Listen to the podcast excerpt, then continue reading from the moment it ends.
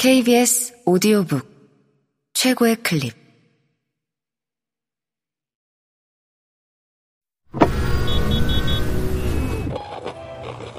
KBS 오디오북. 다른 딸. 아니 에르노 작. 성우 최현지 읽음 가족관계 등록부에 따르면 당신은 내 언니입니다. 내가 결혼하기 전에 사용하던 뒤센이란 성을 당신도 똑같이 가지고 있죠. 이제는 너무 낡아서 너덜너덜해진 부모님의 가족 수첩을 보면 자녀의 출생과 사망란에 우리 이름이 위아래로 적혀 있어요. 위쪽에 표시된 당신 이름에는 릴본 세넨 페리웨르 시청 날인이 두 개 찍혀 있고 내 이름에는 날인이 한 개만 찍혀 있습니다. 내가 죽으면 사망 기록은 다른 가족 수첩에 남게 될 거예요. 내가 다른 이름으로 한 가족을 이루었다는 걸 증명하는 가족 수첩에 말이죠.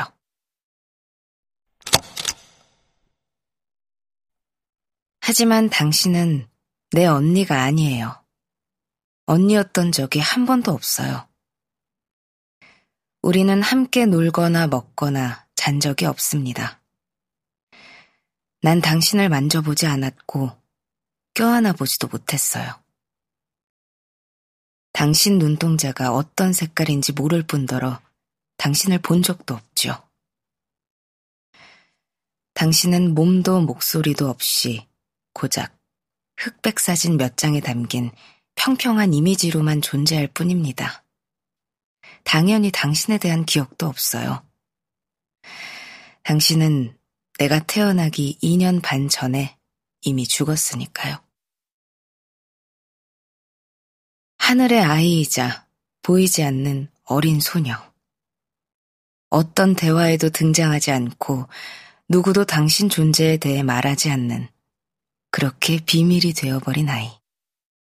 그 아이가 바로 당신입니다. 당신은 언제나 죽은 사람이었어요. 내가 열살 되던 해의 여름 어느 날, 당신은 죽은 채로 내 삶에 들어왔습니다. 바람과 함께 사라지다의 주인공 스칼렛과 레트의 어린 딸 보니처럼 이야기 속에서 태어나고 죽은 거죠.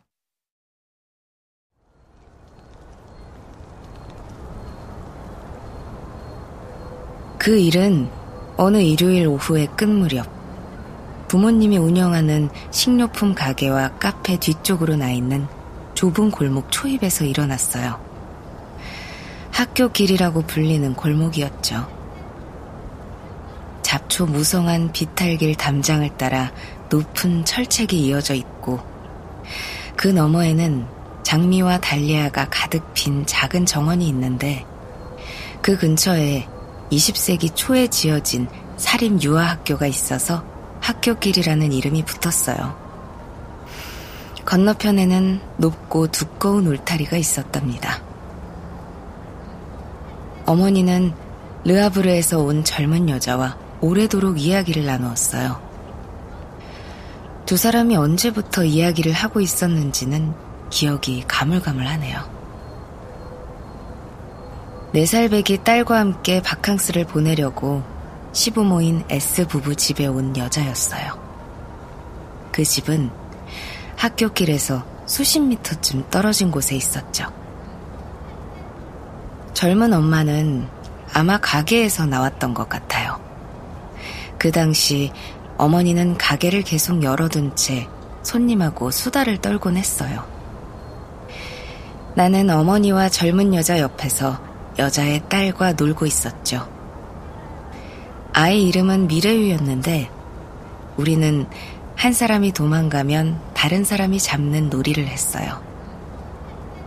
놀이에 열중하던 내가 어떻게 경각심을 갖게 됐는지는 잘 모르겠어요.